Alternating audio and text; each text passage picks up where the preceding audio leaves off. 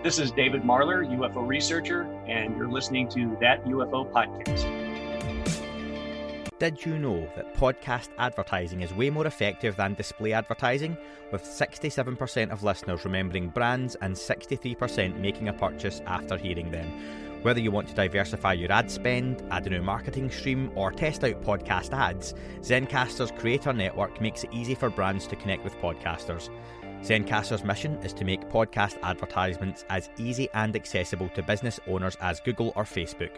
Host read ads like this are the most effective form of podcast advertising. Zencastr works with podcasters to help create unique to them ad spots that create brand awareness and conversion. Zencastr's Creator Network is the perfect place for you to get into podcast ads and sponsor your favourite creators like me. I've worked with Zencastr now for some time and they truly put the content creators and the listeners at the heart of what they do. As a huge fan of podcasts myself, and I really mean that, I love podcasts, I often buy products or services that I find useful to me based on those pods that I'm listening to.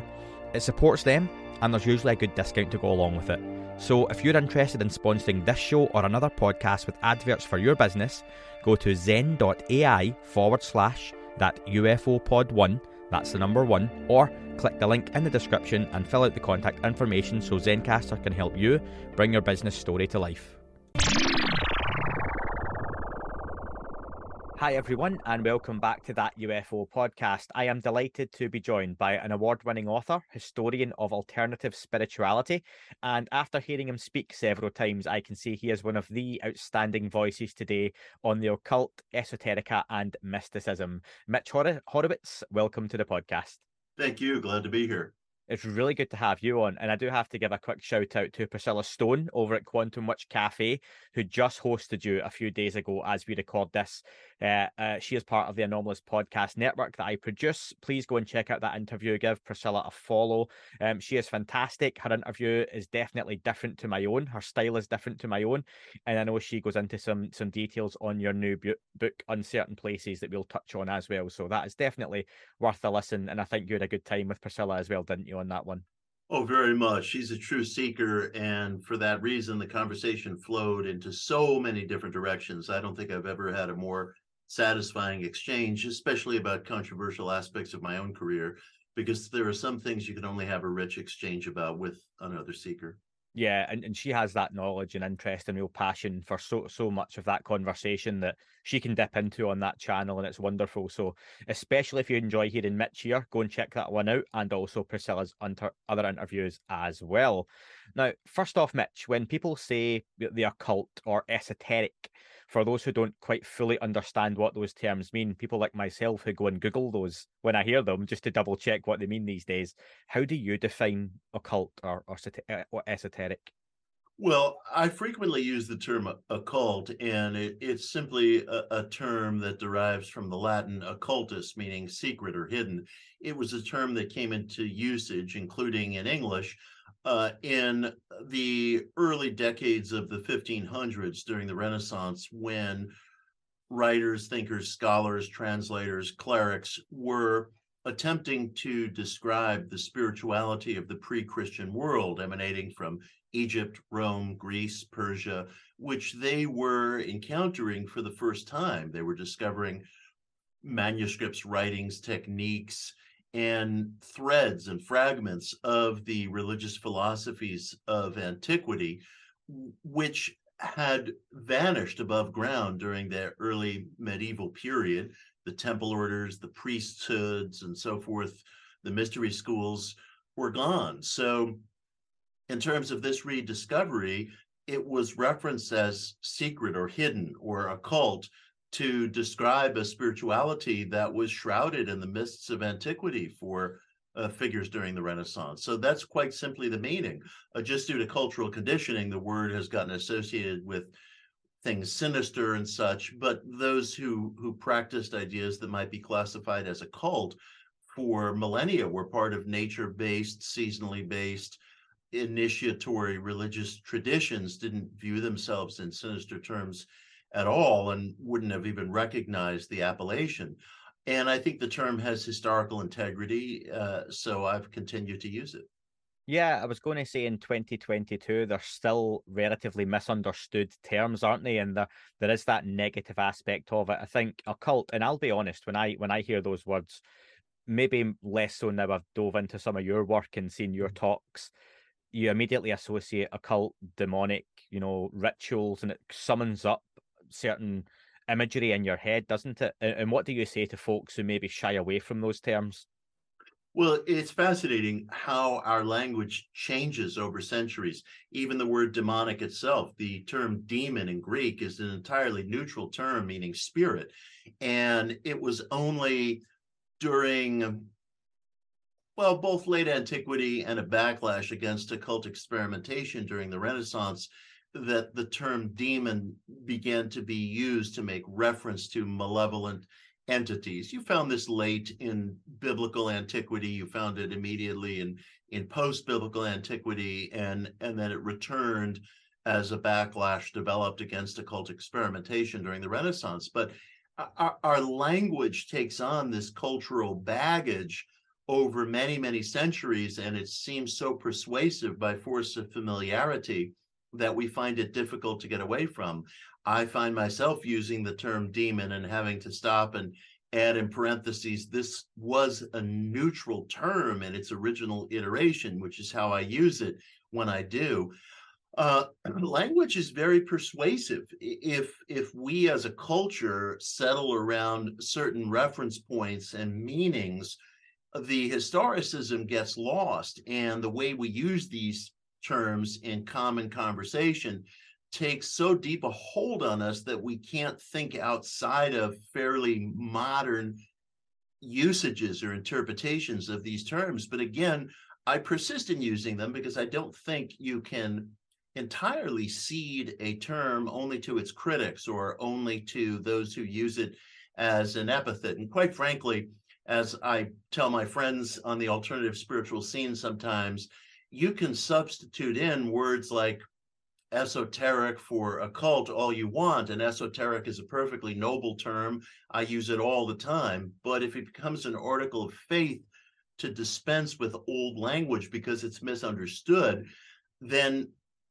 it's going to prove a disappointing wager because you're going to get called all sorts of names anyway. So you may as well just embrace those terms that have historical integrity explain yourself as best you can and march on. I'll come back to the labeling in a moment and the boxing of those words and how they've changed over years because that's something that definitely resonates in the UFO subject, particularly. But on that, when I get guests coming onto the podcast, their, their background usually is exclusively in the UFO field. They've been in UFO books, research for decades at some times, or they've worked in government or or academia from a UFO point of view. You've got quite a breadth in terms of that. You, are interested in the occult, mysticism, and the UFO subject becomes a part of that, and that that's covered again, like I say, in, in your books as well what are some of your earliest memories of of an interest in the UFO subject, even if that goes back to TV shows or your own experiences? Oh, sure. Uh, uh, when I was a little kid growing up in the borough of Queens here in New York City, where I'm speaking from, it was a very exciting time in the early to mid 70s. Uh, the occult, the esoteric, um, ESP research, the UFO thesis, all these things hung heavy in the air. And it was very exciting to me. I vividly remember my older sister bringing home paperbacks from school by Carlos Castaneda, books on flying saucers, books on Bigfoot and anomalies. I was fascinated with folklore and oh, I don't know, I suppose you could say different popular mystical traditions. And I just gobbled up these books from our local public library in the town of Bellerose and where they were very accommodating to me. And I would rush home to watch reruns of The Twilight Zone on television or Dark Shadows or watch daytime talk shows that were popular in the US at that time, like Mike Douglas or Merv Griffin, where they would interview astrologers or UFO researchers or robed gurus. And the whole thing was just deeply fascinating to me, all the more so that some of these ideas, like astrology, for example, extended back to deep antiquity. And I was asking myself, how is it that most people walking around today know their sun sign and can tell you something about it, whether or not they place any stock in it? How is it that there's a horoscope column in every daily newspaper and that this has become part of the language of everyday life, whereas it all began, albeit in a different form, in ancient Mesopotamia? How is it possible that that kind of religious retention would reach us millennia later? But it did. And I wanted to uncover the roots of that. Yeah, some folks, especially younger listeners, might be amazed to hear that star signs didn't always tell you the best time to put the lottery numbers on, and uh, they had they had very different meanings back in the day. Um, at your talk, and the you mentioned the conference, or you live in New York, and the mm-hmm. conference mm-hmm. that Jay Christopher King and James Iandoli put on. Uh, they were on the podcast recently. They'll be coming back on to discuss their upcoming conference again in New York on December third. Uh, your talk was brilliant and is available on YouTube. It was the inquiry into anomalous experience experiences. Um, and the one you were at had a few fantastic speakers, including Garry Nolan there as well. Now, you said at the beginning of your talk that we're living through a very special moment in terms of the conversations people have around extra physicality, extra dimensionality, and that there are now a few questions that have gone mainstream that before were very much considered fringe. Uh, and I'd love to get into that a bit more with you.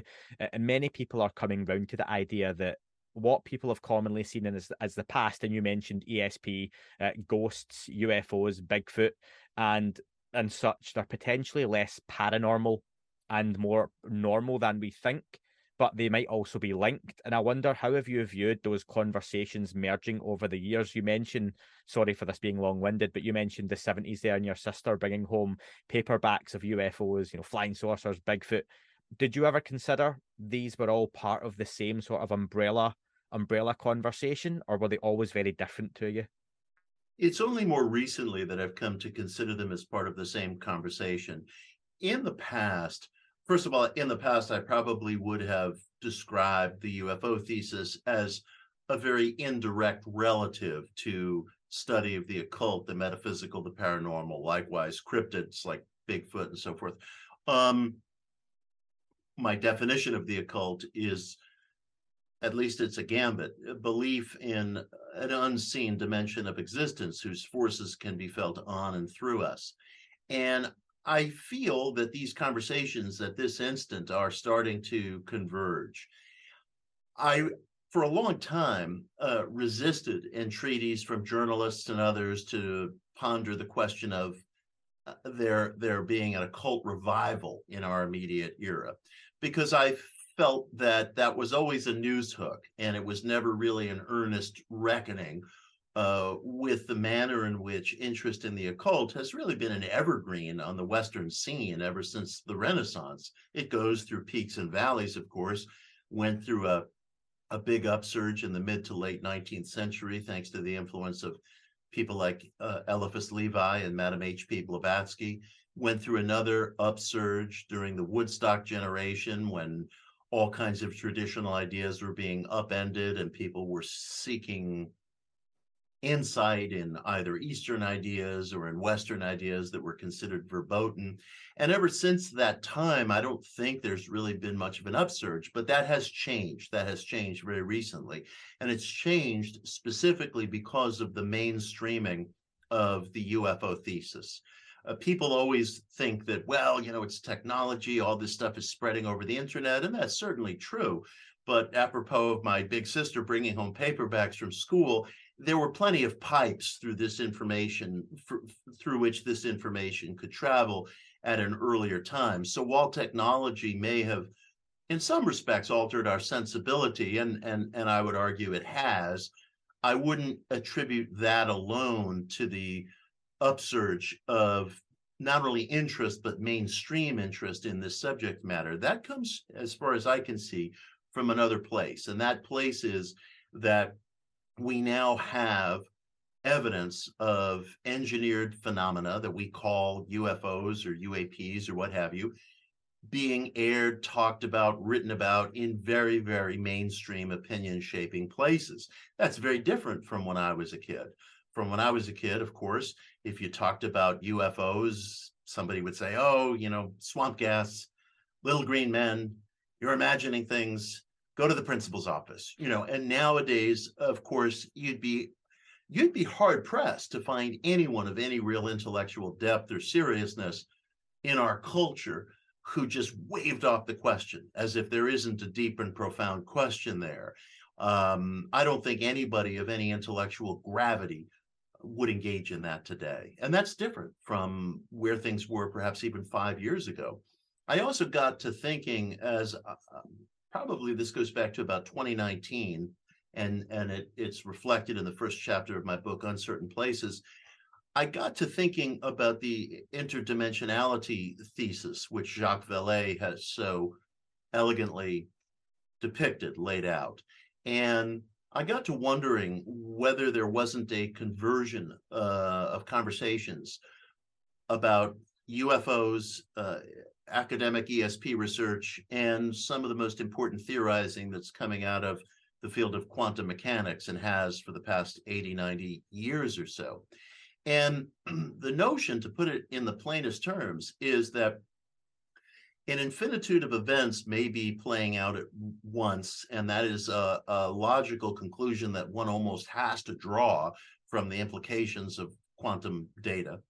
And that data, by the way, no longer just involves little particles, but but encompasses larger objects, and and there's a degree to which macro objects fit into that as well. And that being the case, it's possible, it's possible that our psyches are capable of traveling among these different intersections of time, which we might call other dimensions. We certainly have some evidence of that emergent from decades of replicable, really bulletproof, statistically driven academic research into ESP, including precognition and or retrocausation when an event from the so-called future affects something in the so-called present. And so I began to wonder if maybe, maybe our theoretical understanding of the possibility of encountering interdimensional events or intelligences is better developed at this point, although it's still conceptual, is better developed than our theoretical model of what would be required to travel these unfathomable distances that it would require for extraterrestrial visitors or objects to reach us. Now, of course, there are conceptual models of that as well, like cosmic wormholes. But as far as our theories go, I think we are covering more ground and we have more developed ideas around the idea of interdimensionality than we do around extraterrestriality. And so my gambit is that all of these things that we describe as anomalies, whether it be a UFO, an ET experience, a cryptid experience, um, other anomalous encounters, whether it's poltergeist or ghost activities, the very capacity of our own minds to receive information, dispense information, receive sensory data in ways that go beyond understood biological or technological faculties. All of this may be converging to suggest that part of the UFO puzzle may be individuals encountering things from different intersections of time. Um, in the book, I go through evidence that we have for that in ESP studies, in in quantum mechanics. I also have another book called Daydream Believer, where I dedicate a very substantial chapter to some of these questions, particularly as they relate to ESP research. So I came to feel that the conversation was perhaps starting to converge and and that suggests to me that we are going through a kind of third wave occult revival today things are different um, in terms of the public discussion conversation the media uh, that's being used to broadcast this conversation with exceptions um, things are different from where we were just a few years ago and that is thanks to thanks to the mainstreaming of the ufo thesis on behalf of Leslie Kean, Ralph Blumenthal, and and their immediate colleagues, among other people. Yeah, Helene Cooper is always the third Helene one who gets Cooper. left. She Thank always you. gets left off. Everyone Thank does you. it. Don't worry. I was I was struggling with a guilty heart because I thought to myself as I was responding, I always include Ralph and Leslie, and I fail to include Helene. So. Do you know what, Ralph and Leslie? and to that's be fair, not fair. they they put themselves out there and they have done the appearances, the podcast. Leslie has her Netflix specials. Ralph's been on this podcast several times. Leslie's on it at the end of the month. Helene kept herself to herself. She done the article, and that was it. She's never gone on further. So I'm sure good, I'm sure but she doesn't mind. But we've got our Credit credit where in it's there. due. Yes. So- Babbel is one of today's sponsors and they are the best way for you to begin to learn a new language. Immersing yourself in the language of your choice from day one through a whole range of learning styles including podcasts, games and online classes. It's available on desktop or through their app. Babbel's courses are created by didactics experts and focus on real life situations. So if you're holidaying in France and spot a UFO, you can get locals' attention quickly and efficiently. The lessons are as short as 15 minutes and fit into any schedule and can be downloaded to work on offline while on the go. With the help of everyday dialogue exercises and the speech recognition software, learners can practice their pronunciation and regular vocabulary repetition ensures that what is learned is memorised over the long term. I can already hear some of you listeners getting in touch to tell me I should really learn English given my dodgy accent. When you buy a six month subscription to Babbel, you receive six months extra for free by using the code AUDIO1. That's A U D I O 1, the number 1. Pay for six months and learn for a whole year. Get info and redeem the code at babbel.com forward slash audio. Folks, today is the day you finally decide to make a life changing decision and learn that new language. Uh, I want to bring up though, Mitch, because you mentioned the revivals uh, of of the occult interest, late nineteenth century, the nineteen sixties, the Woodstock generation, immigration changes. I remember you mentioning was something in the United States which had a big cultural impact on those. two. yes. That made me think. In recent years, what is the difference from the nineteenth century to the Woodstock to to now? And there's an integration we have in people's lives that is social media and how we live online and we're no longer restricted to being citizens of a physical environment. You're, we're, we have these virtual lives and we live in this digital world where you're almost, you know, you're, you're holding your phone or you're, you're in front of a desktop, but you, you go in there, don't you? And you almost have an, an avatar as such. And we're citizens of this digital world. And what that has done is open you up some sometimes good, sometimes bad, to limitless views and opinions on a whole range of topics and ideologies. And now we have this huge melting pot of ideas that before were maybe limited to your your more immediate environment. And I just wonder how how do you feel that has changed or impacted the conversation that you now see such a breadth of ideas? And does that help ease us into the idea that you know you can your psyche as you say can travel through different dimensions realities because in a way you're traveling to other countries and continents in a split second and interacting with people or bots sometimes that Yes. another another decade you could never have done Yes, and that's a very good point, and that's why I I I have to be careful not to be too quick to exclude the technology equation from this third wave occult revival. The and and there there's so much there. I mean, we could do a whole discussion on that alone. You know, Jason Louv was making the point to me that in a certain sense technology digital technology is magic as compared with what the alchemists and and and the sorcerers of both late antiquity the hermetic era and the renaissance era were talking about the ability to project the self the ability to uh, engage with other entities as you and i are doing right now across uh, vast areas of uh, time distance space and so forth. So there's so much that could be unpacked there. But as far as the social impact goes look it's both good and bad. It's good in that the searching individual can glean information in ways that could never have been dreamt of a generation ago. I dig very, very deeply into research about topics that I care about at the moment.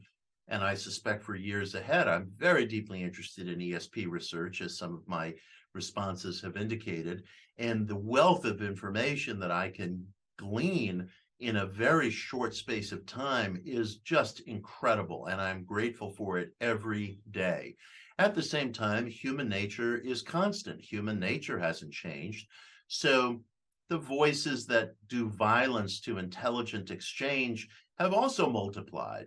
And the capacity to share information uh, is wonderful, but the blowback to having intelligent exchange uh, every bit matches uh, the splendor of, of of of being able to share and to exchange. The the level of discussion on social media is overwhelmingly poor. It's very difficult to uh, have any kind of meaningful exchange outside of sharing information. It is um, it abets laziness. Uh, people expect to have things explained to them rather than leaving the ether of cyberspace and reading or listening to something or what have you. So, and of course, you have a polemical skepticism that runs riot on social media that has had a deeply deleterious effect to some of our primary reference sources, most especially Wikipedia. Uh, Wikipedia is terrific if you want to know about the um, coastal weather. You know, uh, in Finland, it, it is an absolute shambles, an absolute shambles. If you want to know anything about uh, the ESP thesis, the UFO thesis, uh, including the lives and careers of some of the key researchers in these areas. It's terrific for the Napoleonic Wars. It's terrible for anything that is a, a topic of, of current exchange and debate. It's it's just been overcome in these particular areas by a polemical skepticism that I don't think Wiki as a source is sufficiently staffed to editorially supervise, and uh, it's a cultural problem. I would be remiss to ignore the fact you've mentioned ESP a few times, and there will be some listeners thinking, "Oh, I talk about it, talk about it." So let let's go there. and there will also be some listeners thinking, "I've heard that term. I'm going to guess. Is it still extrasensory perception? Yes. That hasn't changed. What is that? If you want to just describe that to some of the listeners who might be unsure." It's a way of receiving and sending information that goes beyond any of our ordinary observation in terms of biology, cognition, or technology.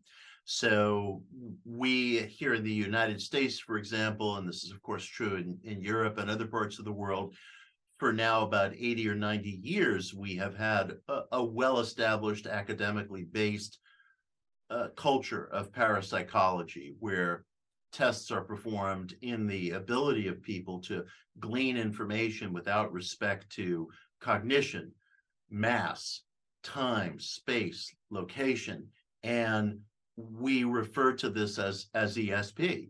It's a, a model that seeks to codify and catalog evidence for cognition that goes beyond all ordinary observation. And the statistical evidence that we have for ESP, thought transmission, clairvoyance, precognition, or what is sometimes also called retrocausality, the statistical evidence that we have for this material is as good, as well replicated, as juried, and as bulletproof as any that we have. And it places our culture into a difficult spot as it has for several decades because we do not understand causation. And it's very difficult to have data without causation. We want to know how things happen.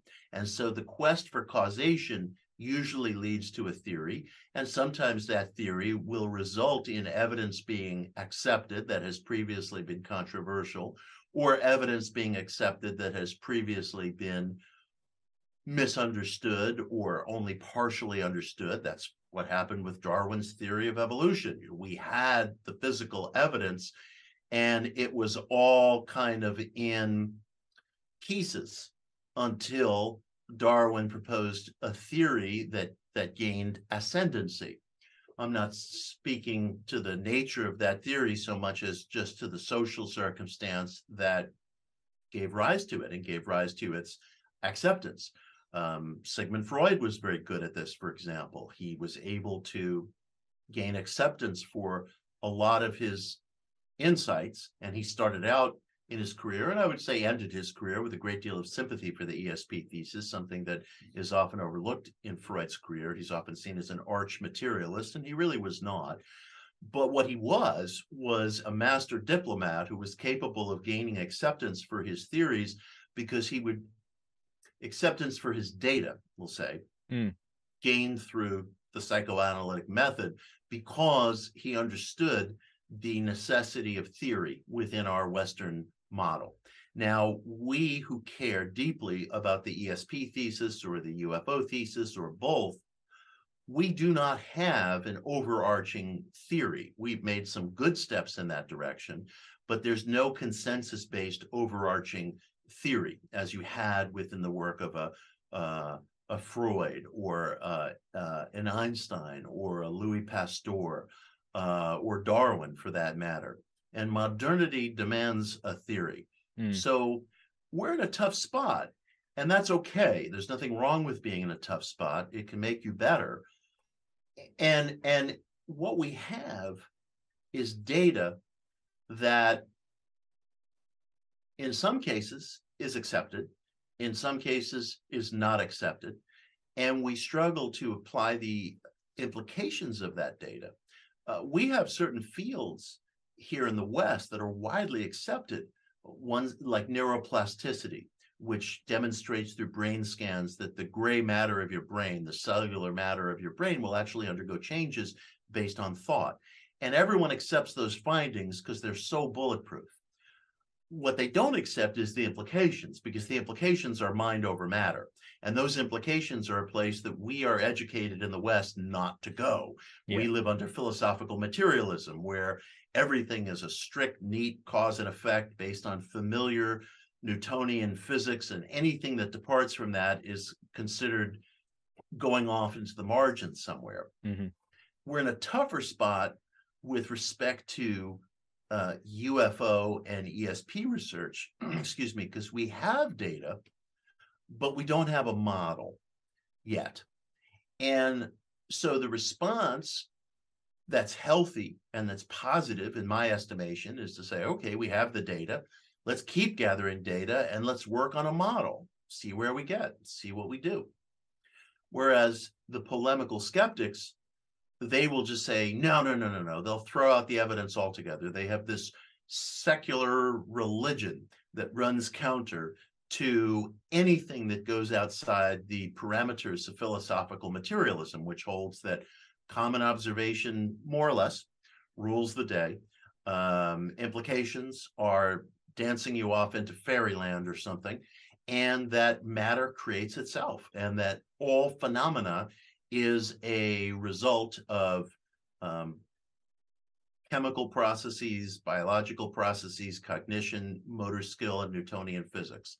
And anything that goes outside of that is unaccepted, even in the face of evidence. And that's the intellectual poverty of our era. It's not the only problem we have, to be sure, but it is a problem. And that problem of being unable to accept evidence, even when it's gathered according to the most impeccable standards, which is the case with a good deal of academically based ESP research. And I make reference to that only because it's an area of deep commitment. Um, that problem of not accepting evidence due to um, both um, the prejudices of materialist philosophy, which has held sway in the Western world for about 300 years. It ain't a prejudice that's going to go away easily and at least to critics who are capable of intelligently discussing it, the problem of lacking a theory, which is a problem, is a legit problem. It doesn't mean you smash Galileo's telescope. It doesn't mean you burn the fleet. It doesn't mean you discontinue discovery. It's a totally impoverished response to this material. And that's one of the problems that we face today. I'm glad you mentioned Galileo because uh, an argument I often bring up that frustrates me greatly, and I think speaks to what you're saying about about the skepticism and throwing away, you know, ideas in spite of the evidence. Is Professor Brian Cox here in the UK, very well res- respected physicist. He's on the BBC quite a lot. He does spoken word tours. He he often speaks down about the UFO subject and the possibility of alien life in spite of the the evidence, the testimony out there Professor Brian Cox will also, on his shows, often cite that Galileo is one of his great heroes. Galileo himself, during his time, was house under house arrest because his his colleagues and peers of the time thought his ideas were so wild that they must be wrong, even though he had evidence, he had proof. Um, and I see Professor Brian Cox doesn't see the you know the irony in he being so dismissive of the UFO topic that I hope and see one day being much more of the normal because people like him could get involved and really help push this conversation forward. Is it just that that human condition you say this this won't go away anytime soon that even respected intelligent individuals like a professor Brian Cox and holding up heroes like Galileo won't see how they're being dismissive of like the UFO conversation how they are and it could be the greatest scientific discovery of all time. You know, finding yeah. something else out there. They don't want to be involved in that discovery. It's fascinating. You cannot invent these ironies. You cannot invent these ironies. And if you were to have a relaxed conversation in private and say to him, Don't you see how heroizing Galileo while talking down a radical thesis is in contradiction? I suspect, just based on human nature, it's true of me, it's true of all of us, it wouldn't even penetrate. It wouldn't even get through. We as a human community seem to have a brokenness an inability to permit in contradictions, including in our own psychology, including in our own approach. And this is true across the human situation. Uh, may I be so fortunate as to see it in myself as easily as I'm able to see it in Professor Cox. Um, we can often see it in others and not see it in ourselves. And it is a human problem. And I hope, I hope in my own work, I am not succumbing to that myself because I recognize that it's just part of the human situation that when we get turned on to a certain thesis or we declare ourselves in agreement with something, which can be a very emotional decision. Mm. We all want a world in which we feel safe. We all want a world that's somewhat familiar. None of us want to wake up Thursday morning and discover that our paradigm has been shattered.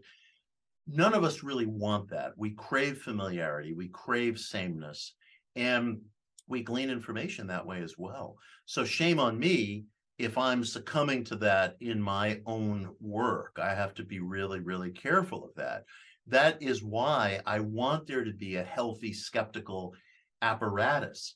Uh, William Blake wrote in The Marriage of Heaven and Hell in 1790 opposition is true friendship.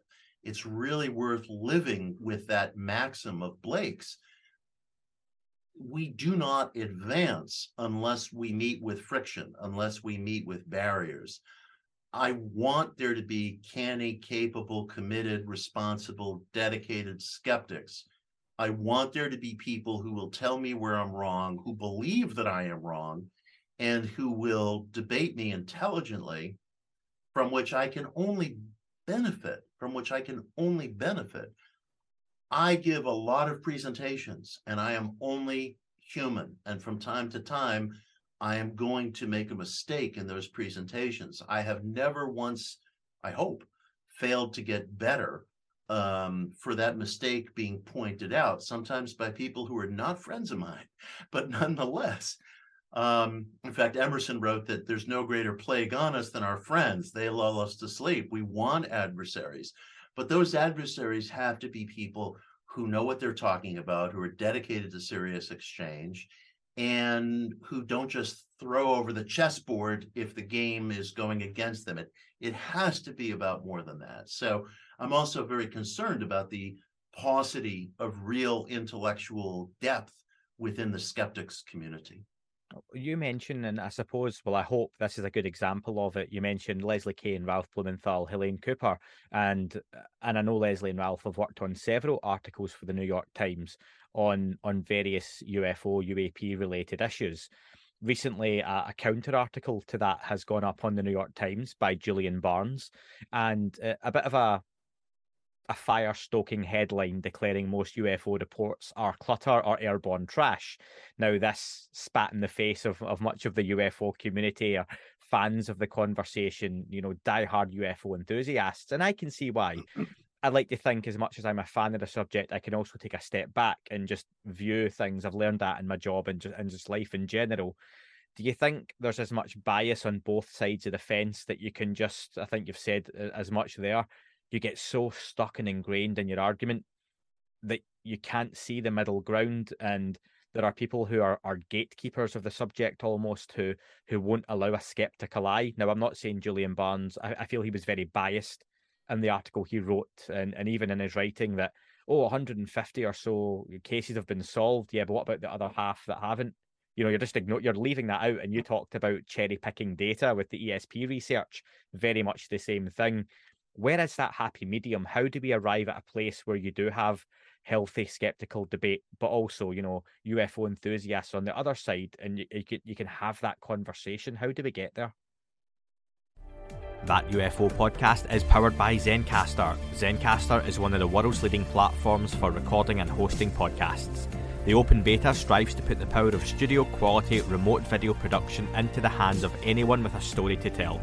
Features include HD video recording, studio quality sound, chat, and footnotes all running right from your browser so you can record from anywhere without ever installing anything. Check out the links in the show description to find out more. I wonder, honestly, if we can get there because humanity is so tribalist and so emotional in its decision making. And we in the West, at least, are trained to think in opposite. Something is true or something is false. And that probably stems from Aristotle. And that's not helpful in times like ours. We live in uncertain places, whether we like it or not. And there are things that are going to be unintelligible. There are things that have to be sustained as a question. And the true false polarity makes it very difficult sometimes to sustain questions and to have meaningful debate. It hobbles us not only in the areas that we're talking about, but it, it hobbles us in policymaking as well you know, here in the United States, we have a shambles of a, a health care, health insurance system that many, many people are dissatisfied with, but we can't do anything about it because every time we start talking about it, emotions hold sway. And all we're really talking about is a delivery system.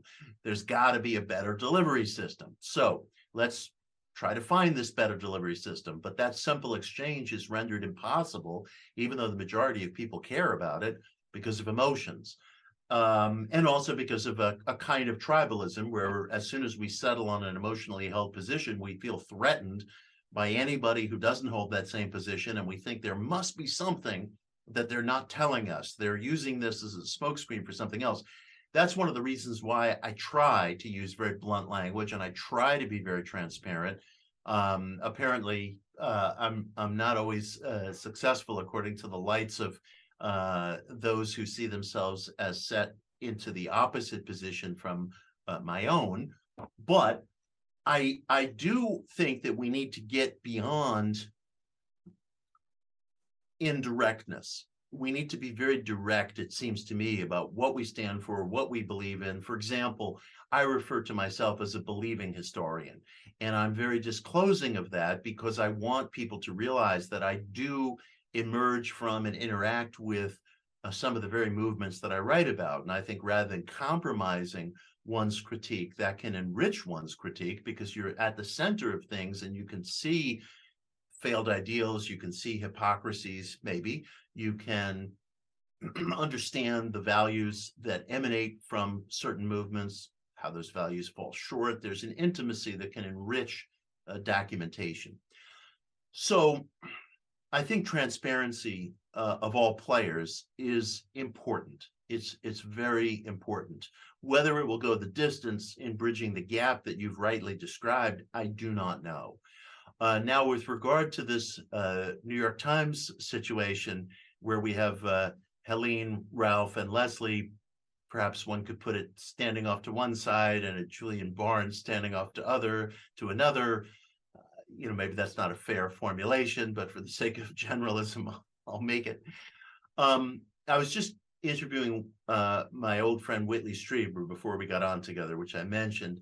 Um, I'm part of a UFO film festival here in New York City, and and we're showing Communion and another movie of which Whitley was a part. So we were talking largely about film, but this very topic came up, And Whitley said something that I'll repeat. I agree with it entirely.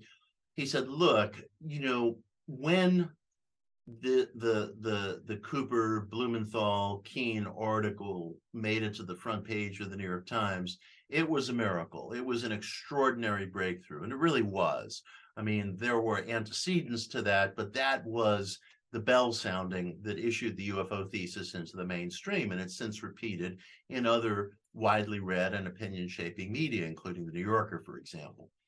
So then we're all waiting for the other shoe to drop, and out comes Julian Barnes' article saying, well, most of it, according to my interviews, is just junk and or a Chinese drone or what have you. And there's a couple of things to unpack there. The first is we have to be very careful, as you were alluding, with the word most, um, because um, if one were to apply the standard of of of most, uh, we would have some extraordinary evidence that doesn't get considered. Um, there's a meta-analysis that was recently published of precognition experiments that were done at Cornell University. Well, most of the replications didn't work, but those replications that did work surpassed the benchmark for statistical significance according to the methodology by which we conduct meta-analyses. So most is a very tricky word. As a friend of mine, Robert Schoch puts it, he's a geologist at uh, Boston University, something only has to be a little bit true in order to change everything. So you could say, I've investigated 100 episodes of so-called poltergeist activity, and most were mistakes. And it's like, hmm, let's talk about that other 5%. You know, let's start digging there. I mean, that's where the explorer goes. That's where there's something around the corner and we don't know what it is and we have to go there. So most is a tricky thing. Now, Whitley pointed out to me that when these unnamed military sources tell Barnes, for example, that um, some of these sightings that might exist on uh, video or radar or other methods of measurement uh, are nothing but uh, proposed Chinese drones. Well, that doesn't encompass the historical and technical record because we have the, the US military, for example, has documented flight patterns going back to 1947 that share significant commonalities with the flight patterns of that more reasonably uh, recently released uh, data. So if there's a congruency of flight patterns between 1947 data and 21st century data, that obviously calls into question the Chinese drone uh, thesis, uh, because we're seeing flight patterns back at a time when there were no such thing as drones. And there, these are the issues that are going to fuel this debate. And this is why we get into this kind of intellectual trench warfare because current authorities say something, it gets reported in a prominent place. And then those who are deeply dedicated say, well, that's ahistorical. That's simply ahistorical. That doesn't cover the basis of commonality between these objects and objects from generations ago that predate the technology that you're using as an off ramp from taking mm. seriously the UFO thesis. Now, this debate, uh, uh, for such reasons, is going to drag on. Um, I presume that most of us, myself included, and I have to be really careful about this, we propose a thesis and we often find uh, uh evidence for that thesis. And social scientists love to call it confirmation bias. They throw around that term. It's just a term for prejudice. We all suffer from it, including the people who use that term themselves to dispel legitimate evidence, which I suppose is um, indicative of its validity, but people never apply it back to themselves. So I I I read that article and the Barnes article, and I thought that morning that I read it about sharing it on social media because I thought, well, look, you know, it's just a something that's on the public agenda, go ahead and share it. I'm not endorsing it one way or the other, mm-hmm. but I opted against sharing it because I thought, you know, there's a background conversation here that needs to occur. And that background conversation is part of what you and I are doing. It's part of the exchange I just had with Whitley, which which will which will be published soon. There are, of course, much more intensive and deeper exchanges going on. And one thing I will add is this. Um, at the Anomalous Experiences Conference here in New York a couple of weeks ago, Garry Nolan made a very important point that I think is worth amplifying. He was asked by a member of the audience about the efforts of people in government, people in the military to stymie disclosure. And Garry said, and I think this is, is very important, and I think this is the kind of thing that helps leaven the discussion. He said, look, you know, there are people in government, in military, in intelligence services who do want to stymie disclosure. Absolutely. There are also whistleblowers who release documents, who release facts and figures. Why? There are whistleblowers for as many reasons as there are people. We have them in corporations, we have them in media, we have them in government, we have them in finance. There are a lot of injustices that wouldn't be brought to light if it were not for whistleblowers. So you have both tendencies those who seek to suppress information, those who seek to uh, disclose or render public information. And both things are, are going on at once. And um, you know, with respect to the Barnes article, I just don't know enough to um, offer further supposition. But I thought Ralph's statement, um, uh, Garry, I beg pardon, Garry's statement was valuable. Yeah, and I think you're right around that word most was if I approached Mr. Barnes and threw a hundred lottery tickets at him and said most of those aren't Powerball or jackpot winning tickets, I'm sure he would do his research and dig through every one of those tickets to find the ones that were. Right. Uh, and right. same with the ESP conversation, remote viewing, Bigfoot, UFOs. We're only looking for that one concrete bang, there it is. And that may not even exist. It may right. be the weight of evidence that has to come up. Um, but yeah, that that's that's what troubled me most about it. It was kind of disappointing. Uh, you you you said something that I, I loved uh, in your talk that was testimony over time becomes a record. And many will argue that testimony, especially in the UFO conversation, as I'm sure it is for much of like the esoteric, as you say, or the occult, is is dismissed because it's not a video or a photograph, and even those get argued over. Do you think at this point testimony is enough for any of those conversations? We hear a lot of stories uh, and testimony from pilots, from citizens, from from airline pilots, from you know medical people, from people in government about the UFOs or, or experiences they've had. What weight do you put on testimony in the immediacy as being valuable evidence? Well, I'm very influenced by the philosopher William James. He was my intellectual hero. And James, back in his era, and we're still having the same arguments today, he deeply valued testimony. He felt testimony uh, is empiricism, uh, particularly when we're talking about the well being of the individual. What else other than testimony do we have to go on?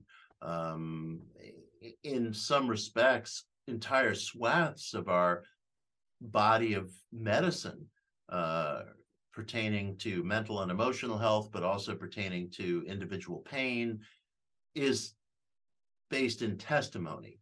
Um, the placebo response is based in testimony.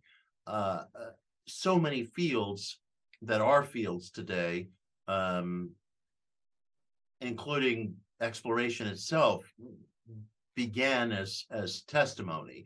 Testimony over time becomes record, and we're able to use it to navigate and to determine some reasonable iteration of reality. I think I joked in the talk what is the difference between testimony and anecdote? The belief of the observer. You know, uh, people love to use the term anecdote as a dismissal. And that was true in the Victorian age as well. And James, uh, who was the father of pragmatism and positivism, or the search for causality, he had a tremendous uh, brief against the dismissal of so-called uh, anecdote because it it it's our only empiricism when we're talking about perceptions of life, including our own medical well-being in in in many respects, not all, but many.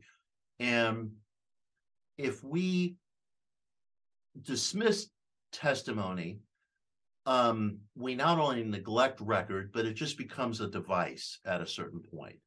So if we had no physical evidence whatsoever uh, for the ESP uh, thesis, and, and we do, but if we had none, uh, that record of testimony would still be valuable. It's it's it's a record, and it's coming from people who are trained to observe aerial phenomena.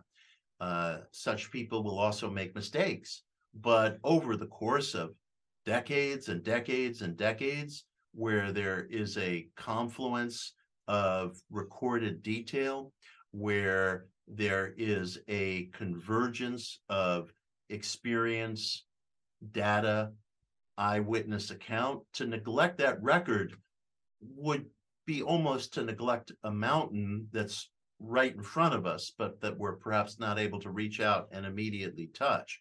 So it's extremely important. It's not all we have, but it's it's extremely important. In fact, um, my friend Jeff Kripal at Rice University, who I love and who has been a mentor to me, has criticized me, and quite rightly, for being excessively attached to the laboratory model when it comes to ESP and clairvoyance and telepathy and such. For whatever reasons, I gravitate towards the laboratory model. That may be because I deeply admire um, a man named J.B. Rhine, who was the founder of parapsychology as an academic science here in the United States. Uh, JB is an intellectual hero to me. Uh, JB was very attached to the laboratory model. It may be that my affections for him are such that I have gotten into that groove. And Jeff argues that if you want the ESP effect to go away, the best place to go is in the linoleum tiled white coat lab uh, with electrodes and so on and so forth, and tedium setting in and repetition. And he said, you know, it's like going to the North Pole to look for zebras. Now, of course, we do have evidence that comes from the laboratory model, but he feels that better evidence comes from testimony. More steady, more reliable, more remarkable evidence comes from testimony. So I write about this in Daydream Believer. I may be, well, Jeff believes that we have reached the limits of what we can discover about ESP in a lab setting. I'm not sure that's the case, but I recognize his criticisms that I and others are so attached to that model that maybe that's one of the reasons why the ball never seems to move down the field. Yeah. So at least you're admitting to your own confirmation bias, as you said before. On we that try. One. We try. yeah. I, I, want to get to some listener questions before we finish up, but just before we do, and obviously we've mentioned the Julian Barnes New York Times article. You've spoken about the, the article that occurred in the New York Times in December 2017 that Leslie Ralph and Helene wrote.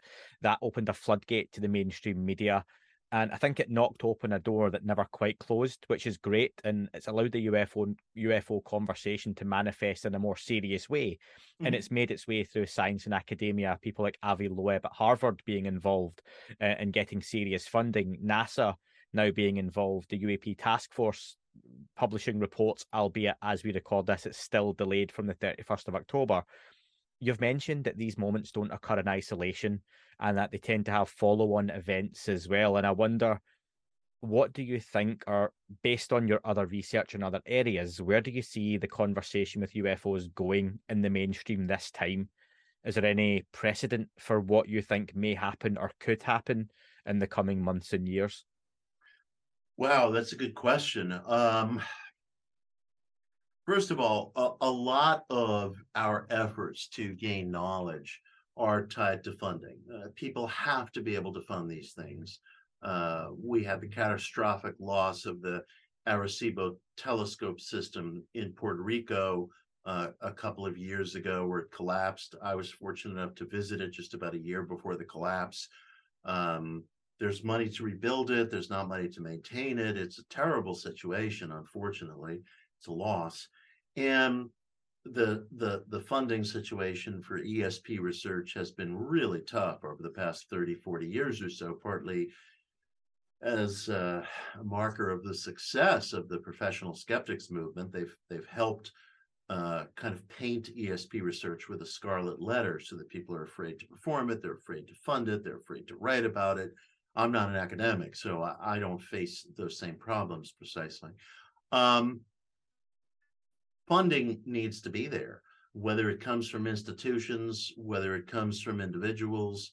Hopefully, uh, the mainstreaming of some of these questions will loosen up the funding atmosphere. It's asking so much of a researcher to write grant proposals and to do his or her research, whereas they're both entire careers in and of themselves. How it will play out I couldn't venture, you know, honestly, I, I couldn't venture. I'd be engaged in pure speculation. Whitley, for his part, and and I'm referencing the conversation he and I just had before you and I got together. He believes we're going to go backwards. He believes that the counter voices are going to come in and and and we're going to see more articles like the Barnes one, and and we're just going to take a step backwards. And that's certainly true. I, I, don't have very much faith in human nature. Um, but the cultural rollback might not be as extreme as all that, because it seems to me that public belief in something is not a valid measure of truth. The, the public en masse has believed horrible things over the course of millennia and will continue to. Nonetheless, nonetheless, the ability of the public to sustain books, funding, podcasts like this one, research, it does make a difference. Now, six months ago, I was not really involved in the UFO question, but I was invited to the Anomalous Experiences Conference. I'm grateful for that invitation. I had been thinking heavily about UFOs ever since the 2017 coverage that you referenced started thinking about it again because in the summer of 2019, the Guggenheim Museum here in New York City held a standing room only panel discussion on the UFO question, and it was it was a moment. It was really a moment, and uh, it was a panel discussion of very very high quality. And at that time, I started thinking about these things more fully in connection with my own work, and so I've become kind of an in-law uh, to the UFO community. You know, I'm the guy who visits for Christmas or Thanksgiving, depending where you live. And um, and so there's a change. You know, there's a change in my own life. Um, uh, six months ago, you and I might not have even known one another, uh, but but now we know one another, and we can compare notes, and we can talk about this. So I have to believe that culturally, culturally, this opening is gonna is gonna sustain itself and it's gonna grow. I know sometimes during Thanksgiving, as you say, or Christmas or other holidays, the in-laws can be a good or a bad thing, can't they? If if Julian, yes, they can. If Julian Barnes is the uncle you don't want to turn up, I think you're the uncle that you do want to turn up. I, I hope so. I'll be judged the in-law that people look forward to seeing. You know. Yeah, yeah. You you bring the cool presents and give out the beers. That's right. it. Um, exactly. I bring liquor and you know, so, yeah. Listen, let's get to some listener questions to finish up, and these jump all over, which is great. Um, first up from Stacy. Stacy says there seems to be a lot of similar similarities between modern encounters with aliens and folkloric encounters with ghosts. Bedroom visitations, chills, vibrations, the hitchhiker effect. What is your opinion regarding the similarities and differences between ghosts and aliens? Do you think they could be one and the same phenomenon? Yes, I do. I absolutely do. You know, we need to put labels on things in order to communicate with one another. So somebody might say ghost, visitor, poltergeist, alien, cryptid, unknown entity, spirit, angel, demon, you name it.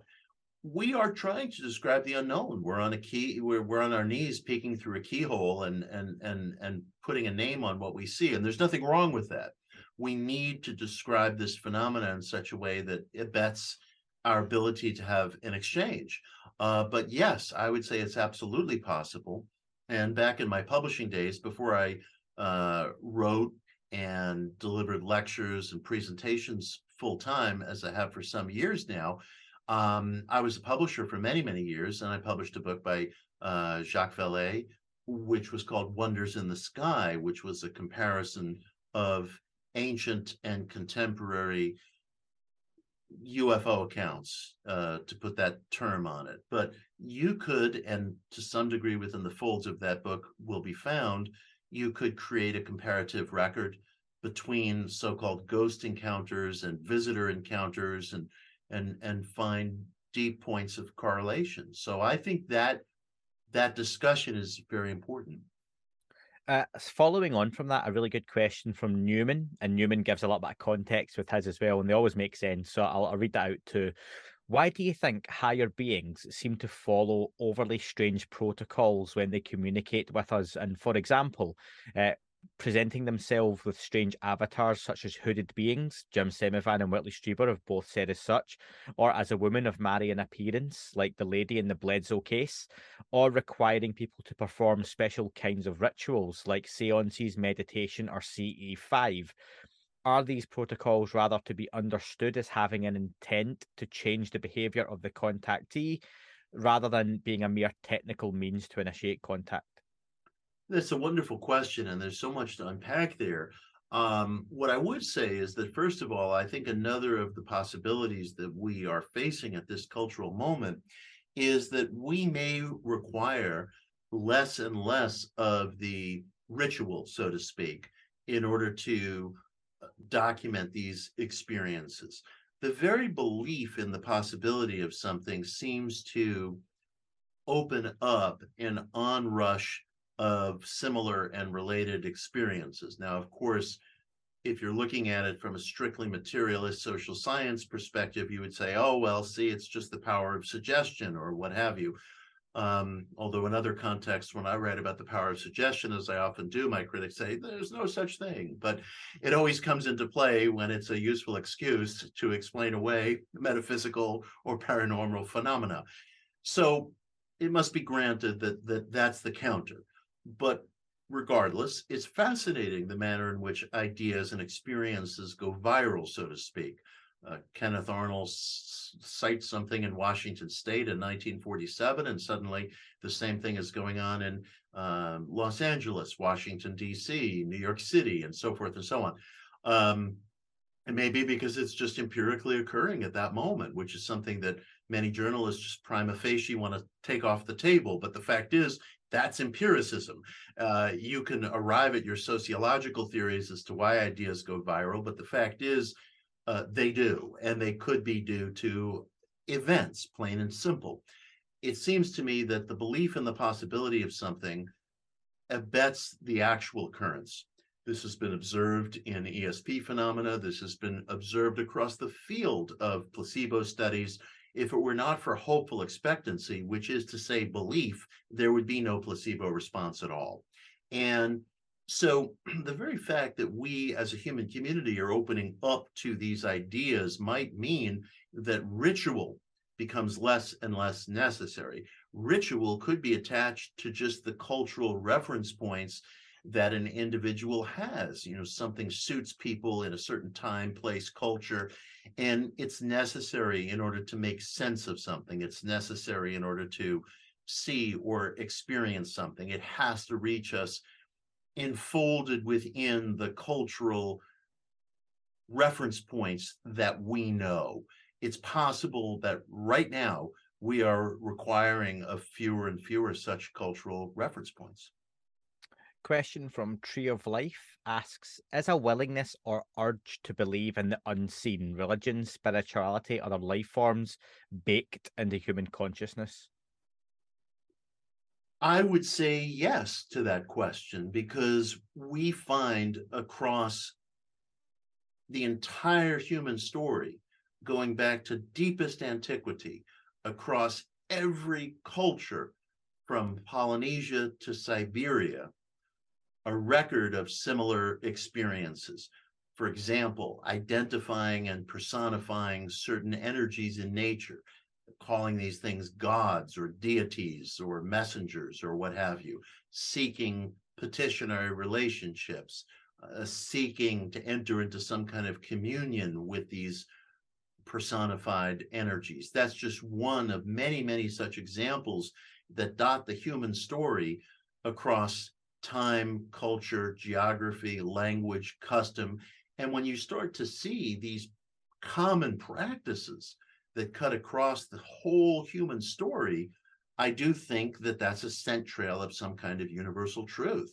Uh, it's remarkable to me when you find parallel insights among cultures, both contemporary and ancient, that had no other commonality whatsoever, and yet they have certain parallel insights. For example, identifying a snake or a serpent as a symbol of wisdom, of awakening, of higher knowledge. You find that among the Maya, you find that among the Hebrews, you find that uh, in the South Pacific, uh, you find that in different parts of uh, Asia, East Asia. It's extraordinary. Um, one can't bypass these things. It goes back to testimony, in effect, testimony becoming a record. I'll give a little shout out to Dan, who I think you met at the conference in New York in, in November. Um, Dan comes on the podcast and provides analysis and critique on, on various parts of the UFO subject. He got a tattoo today, which is a serpent, and he's going to get it filled in as he goes around his oh. travels, which are coming. Oh, up. sweet! I've got a serpent somewhere here. Oh, here, where is he? Where is he? you know? I forget. I get tattoo. Oh yeah, here we go. I got the Ouroboros over here. Yeah if you're at the conference, if you're going to the conference on the third of December, Dan's traveling back over for that one too in New York. So uh, if anyone listening is going to it, I know a few listeners bought tickets in the last few days. Um, so I can't wait. I'll be there. I won't hi. be speaking. I spoke at the previous one. I'll be there with my partner Jacqueline Castell at this conference. Leslie will be there. Whitley will be there. Jeff Kripal will be there. Many others. It's just going to be uh, the Woodstock Chris, of UFOs. Christopher Mellon is going to be yeah. there, which yeah, is uh, this quite, is not to be missed. Absolutely yeah. not. Um, last two questions. First up from Barry. Barry asks if you believe the entity known as Lam has manifested more than once, other than for Aleister Crowley's conjuring. This is one I had to go and look up myself. I love that question, and I saw it on social media. And thank you, Barry. Uh, Crowley, the great uh, British uh, artist, magician, occultist, uh, recorded being in contact with a phenomenal being called Lam, L A M. And I guess this was in the 19, and, and forgive me if anybody if I'm getting the date wrong, but I think it was in the 1930s. He sketched a very vivid, haunting portrait of Lam, this otherworldly, phenomenal entity with whom he was in contact for a time. And you'd just be astonished to look at this drawing and say, my God, that's the cover of Whitley Strieber's Communion. It is the image itself of the Greys, uh, the visitors, as described in Whitley's work and other work, uh, a generation plus uh, before such an image was popularized. And if that doesn't stop a person cold in his or her tracks, nothing will. It's very interesting. I do have to add that um, I was speaking to Dan about this before, and he mentioned that there is some who would say that Crowley or Crawley was actually manifesting himself, and it was the version of he himself he saw in the mirror while he was under various you know, gateway drugs, psychedelics for, for for the the technique he was trying to use. So there's always that possibility, and it's always fair to when I'm talking about both sides of the fence. Yeah. If if that's something you've got a real interest in, I've got to mention that. So. Oh, it's a very fair possibility. Um, though still so extraordinary that he would construct an image emergent from his own subconscious that matched the image that was encountered by a man a generation later plus as well as others so you know, one time the poet James Merrill, who used a Ouija board, was asked, well, look, you know, what if all this stuff that you're encountering through the Ouija board is just from your own subconscious? And he said, look, it could be. But if that's the case, how extraordinary do the mediums become? And I'm going to finish off uh, with a question from Jeff, and I'm going to live paraphrase and edit this as I say it because Jeff gave me a lot of context. And okay. funny, you mentioned Wikipedia earlier, and this talks about uh, the the group Guerrilla Skepticism on Wikipedia, who are an organized group who distort the world's understanding, as Jeff says, including uh, UFOs and alternative medicine, crop circles, dowsing, mediums, remote viewing, uh, and such. Um, does Mitch see any hope that this pernicious influence can be turned around, given that Wikipedia is the world's go-to place to make a first inquiry about some new topic? And is there anything individuals can do about this distorted coverage in Wikipedia? Of any topic that's not endorsed by mainstream science? That's a, a, a wonderful question. That's well framed. That's well put. I think that Wikipedia is, as I alluded earlier, um, understaffed, uh, lacking in appropriate editorial supervision. And that group is uh, so activist oriented, uh, so large, so energetic, uh, so well organized, and I would say so corrupt in a single minded polemical dedication to d- dispelling diffuse topics uh, of which its members have only the most cursory understanding that no change will occur uh, within the ordinary functioning of crowdsourcing that prevails on Wikipedia. The only change that will occur will have to emerge from within Wikipedia itself if there is an editor who makes the determination that uh, one group waging a kind of activist campaign ought not be able to write reference history. I'll give you a funny example.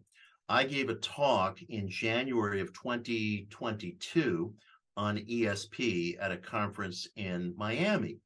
And in that talk, I mentioned that as of this presentation, uh, a series of experiments within UF uh, within ESP research called the Ganzfeld experiments, a very highly respected series of experiments that went on in the 70s and 80s, uh, testing for mental telepathy, are described on Wikipedia as pseudoscience without sourcing. And I said, if if if if after all the evidence I've provided, that can be described as pseudoscience, then that term itself has lost all meaning. Well, lo and behold, if you go upon if you go on Wikipedia right now, go to the Ganzfeld experiments article. Again, this is crowdsourcing. So I have to say, as of this presentation, it may change by the time you know we're done with this podcast. But as of this presentation, uh, you'll find some four or five odd uh, reference notes suddenly magically appended to the reference that I called out the notes all go to sources, uh, magazines, books, articles published by um, a arch skeptical, a professionally skeptical press called Prometheus Books in the town of Buffalo, New York, which has been around for a long time. And their basic mission is to publish works of polemical skepticism. So it would be as if you were writing an article and all your reference notes went back to one widely known partisan source or the output of that source, sometimes in the form of an article, a pamphlet, a magazine, an online piece, a book, what have you. But they all go back to these sources. And I would venture that the at least the plurality of sources uh, that seek to render skeptical arguments in opposition to many of these widely diffused topics are reference to Prometheus or the output from Prometheus. So, for example, if an ethical editor at Wikipedia were to stroke his or her chin and say, well, yeah, that is the case. I think we're going to have to start to, you know, look at some of these articles, identify, you know, some of the kind of repeat players who are revising these things, identify the sources. It would be a very time consuming exercise and not an easy exercise. But that kind of editorial supervision is the only thing I can see in the short term that is going to help fix this problem which is why, by the way, it behooves those of us in the seeking community to speak very clearly, maturely, and intelligently about this problem, because we're not going to win any friends uh, among the guerrilla skeptics. They have their mission and they are going to continue at it in a very one track fashion. but whether there are supervisors, editors, intellects at Wikipedia, and it's very opaque, uh, but whether there are, um, they might hear this and and and and elect to um, to bring greater scrutiny and supervision to some of these articles. As it currently stands, I don't contribute to Wikipedia at all. It's a waste of time because the crowdsourcing model is just too heavily uh, bent against us. There's just only so many hours in a day, and um, some of these people seem to have uh, limitless amounts of time to spend on this. Well, Mitch, whether it's your hypnotic background or your eloquency in speaking, it's been fascinating listening to you. Thank you. Um, your latest book, Uncertain Places, is available to pre-order now. You mentioned it is released on November 8th in print, mm-hmm. digital, and audiobook form, which is becoming increasingly popular. I would encourage folks to go, please, and check that one out. Where would be the best place for them to pick that up? Oh, they can pick it up anywhere they buy books, whether it's Amazon or any place else. Uh, to stay up to date with me, I'm on Twitter at Mitch Horowitz. I'm on Instagram at Mitch Horowitz23. I have a website, mitchhorowitz.com, which I quite love, but I'm I'm I'm very tardy in updating the things. So if you want to stay up to date about appearances and things of that nature, social media right now is the best way to go. And all of those links will be in the description for this podcast as well. So, Mitch, thank you very much for joining me, and I hope to have you pleasure. back on in the future. For sure. Really enjoyed it. Thank you. That is all for this week's show. Thank you very much for listening. Please remember to leave the podcast a review on your chosen platform. You can like, retweet, and subscribe. That would all be very much appreciated. The shows are being uploaded onto YouTube as we speak more and more. You can sign up at patreon.com forward slash that UFO podcast to access the shows ad free as well. Please get in touch on Twitter, Facebook, Instagram, that UFO podcast of course, on Twitter, it's at UFO UAPAM. And again, folks, as always, keep looking up. You never know what you might see.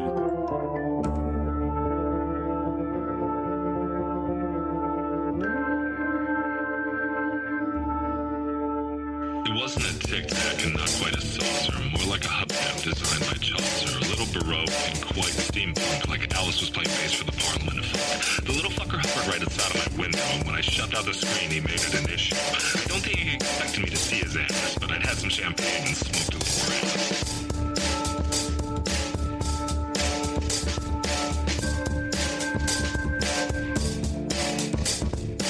Meditative gamma state full on meta. I can't imagine how it could have been any better. I got to the top of the stairs and there he was. Mike, you awake? I was about to abduct you, cuz.